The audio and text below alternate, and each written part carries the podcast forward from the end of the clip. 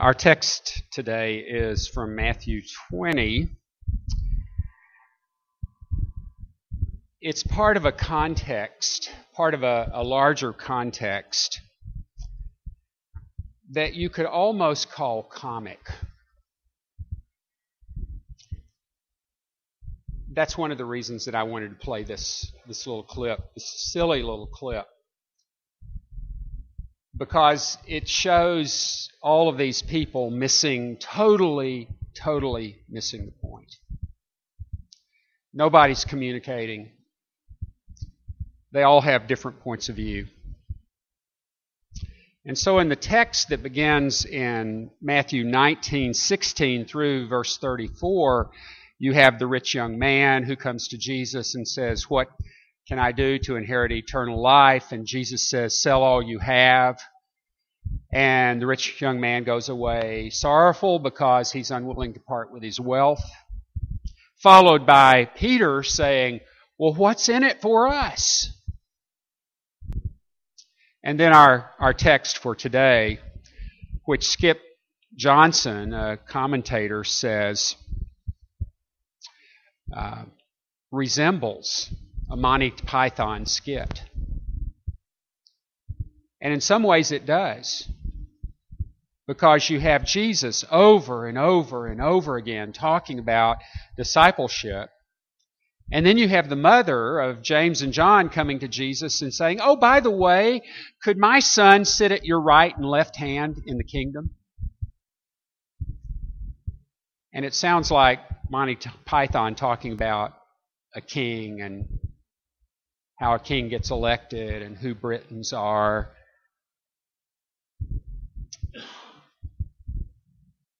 It's embarrassing to realize, I think, that there are modern day counterparts to this. You don't have to look very far. Uh, counterparts in our in the larger culture, counterparts in the church, for that matter. Uh, what's in it for us? Can we have the seats, pardon me, the seats of power? And like I said, I want to make sure that this is perfectly clear. It doesn't only exist in the church, it's throughout our culture. Look at how we posture ourselves, how we treat one another, how we, how we strive for power.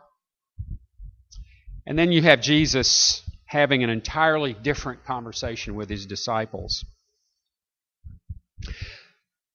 The sermon's title is We Want to Sit at the Head Table, but I, I thought another title might be uh, Three Questions for Jesus.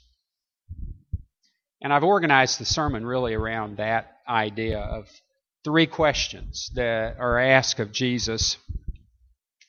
The first one really uh, comes from Peter uh, Peter, after hearing Jesus' dialogue about the rich and how difficult it's going to be for them, says, Well, then, what, we what are we going to have? What will we, then have? What will we get? What are the benefits for us? How do I get the goods? Those are all very similar questions on the theme. I grew up in a church that that a church tradition that loved uh, songs with with big choruses. Uh, we loved bass leads and things like that. And Stamps Baxter was a favorite uh, songwriter combination that we liked. And almost anything Stamps Baxter that appeared in the songbook was a good song. There was one song called Mansion Over the Hilltops. We're not the only ones that sang it, but it was sung a lot, especially in the South. I'll give you one, cor- one verse and a chorus just to give you a theme of it. I'm satisfied with a cottage below, a little silver and a little gold. But in that city where the ransomed will shine, I want a gold one that's silver lined. The chorus I've got a mansion just over the hilltop in that bright land where we'll never grow old. And someday yonder we'll never more wander, but walk on streets that are purest gold. And Bev and I got to thinking about that simultaneously, although we had not talked about it before this, and we were both going, I don't think I can sing that song anymore.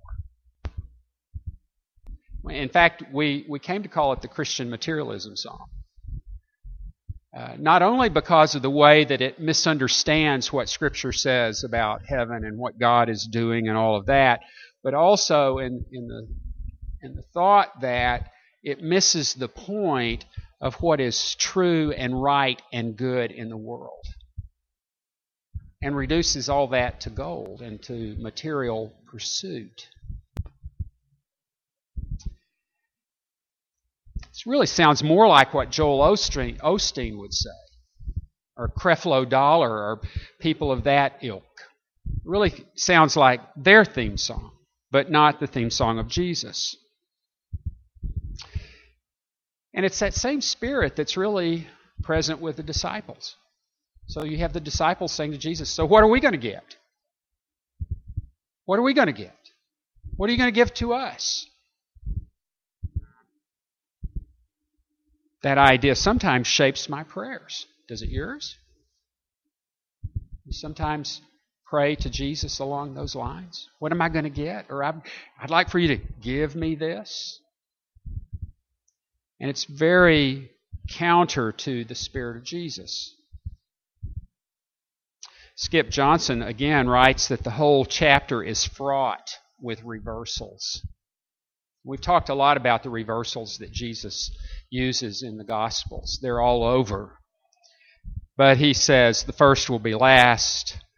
Uh, the rich, who we consider to be blessed, will actually have the hardest time entering the kingdom. By the way, uh, I'm in that group.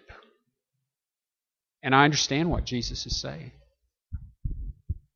Uh, you're in this group.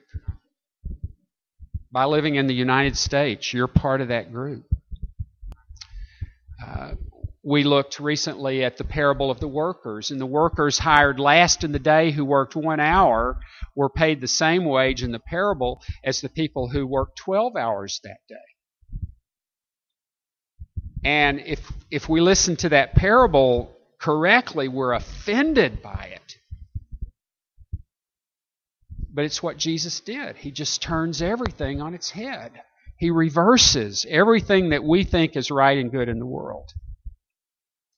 Jesus came to be served, or rather, he came to serve rather than to be served. But isn't being served what we expect of royalty?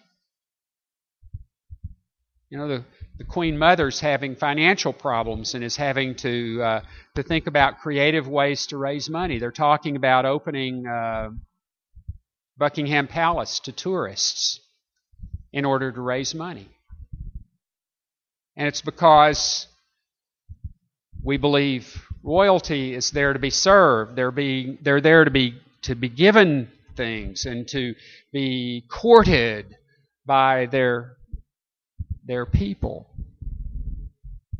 Jesus says, That's not why I'm here. And Jesus says, sometimes blind people have the keenest eyesight. Ironic, isn't it? That the blind can sometimes have the keenest eyesight. Well, what the disciples will get is not what they expect. No doubt Peter's thinking along very materialistic lines. No doubt uh, the mother of James and John is thinking along those lines. And Jesus says, um, That's not what I'm about. And if you're my disciple, that's not what you get. That's not what I'm concerned about. But it's really not something to be concerned about because we all, every one of us knows that the good stuff in life is not purchased. Uh, I know that you've had this experience. Some days I go home from officing in Starbucks and I'll tell Bev about some conversation that I had that made my day. You can't buy it. It, it's not available on the stock market. You can't go into a store to get it. but it's because of a relationship.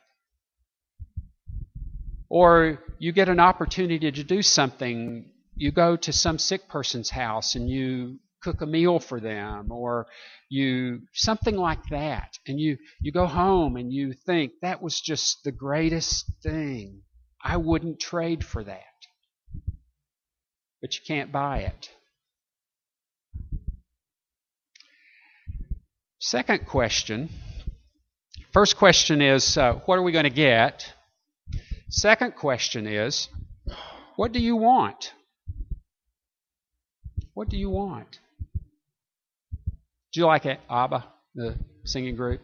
Um, I'm not so much a ABBA lover now as I used to be, but uh, had all of their stuff and really enjoyed them. Bev and I went to see Mamma Mia and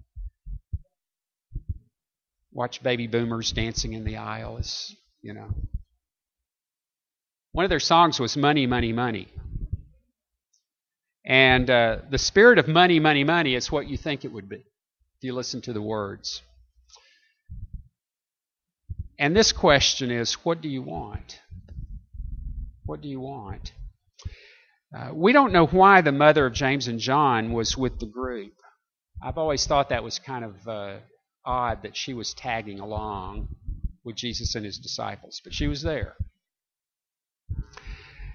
Uh, and we don't know if there were other mothers there. Maybe they were. Maybe these were Italian mothers. I, who knows, you know, but they, they were there, or she was there at least. We don't know what motivated her, if she was curious, or maybe she'd heard Jesus talking about kingdom and all that sort of stuff and saw an opportunity for her boys. But we do know that she has selective hearing. Just a little switch. She flips off and on. And so she's listening for stuff. And I think it was Jesus' statement that goes like this At the renewal of all things, this is Matthew 19 28. At the renewal of all things, when the Son of Man is seated on the throne of his glory, you who have followed me will also sit on 12 thrones. And she goes, Eureka!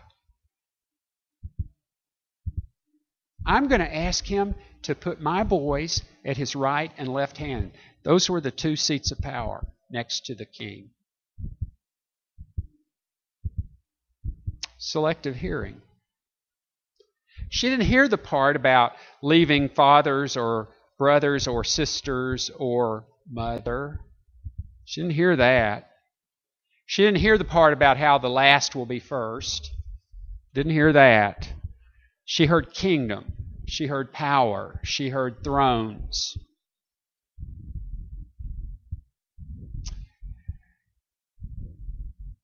But who wants to think about those sorts of things. I don't really like the idea of giving up power. Sometimes I'm a control freak and admit it. Who likes to give that up? Who likes to be weak? Who likes to be vulnerable? Uh, I like the stuff I like. Maybe she was just being a mother.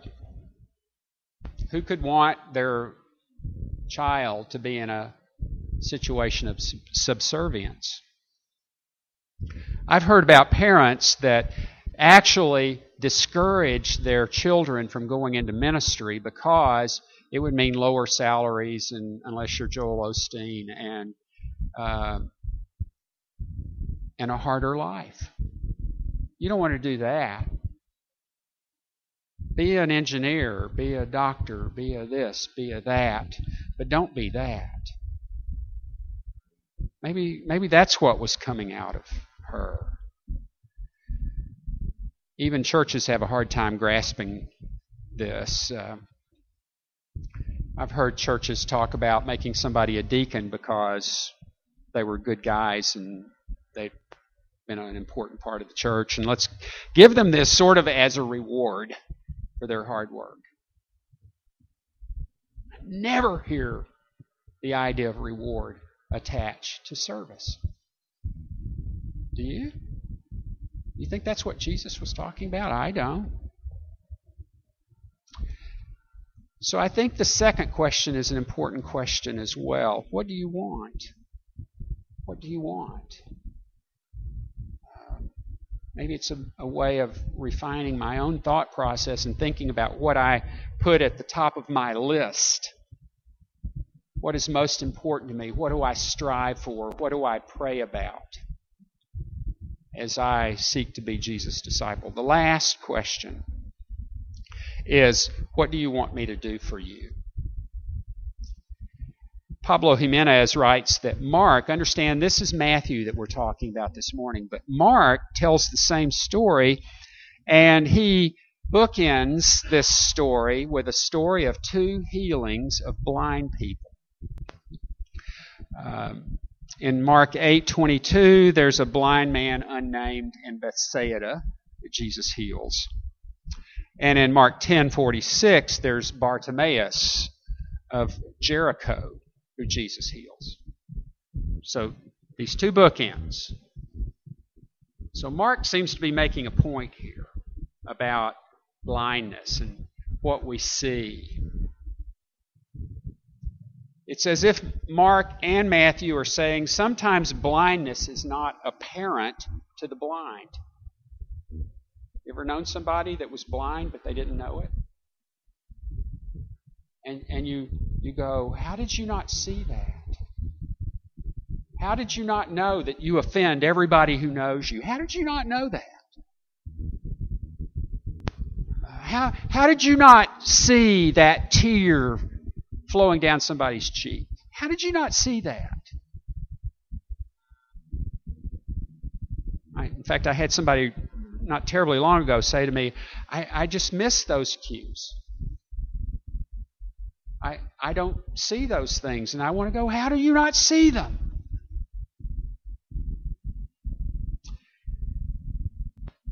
These two healing stories are about two men that were blind, who knew they were blind, and said, Here's what I want you to do for me. I'm blind. I want to be able to see. Please heal me. And that's juxtaposed, that's put right side by side with the incredible blindness of the disciples who we least expect to be blind. I mean, they've got advantages. They're disciples of Jesus. They spend all their time with him. We least expect them to be blind, but they are. Uh, I like a, there's a painter named Beverly Doolittle who, who I like. Bev and I have seen her work over at, at uh, do you, you smile, do you know her, her work? Okay. Uh, we've seen her over in the Bay Area at uh, some things. Uh, would you show that one? I think uh, that's the one. So this is Beverly Doolittle.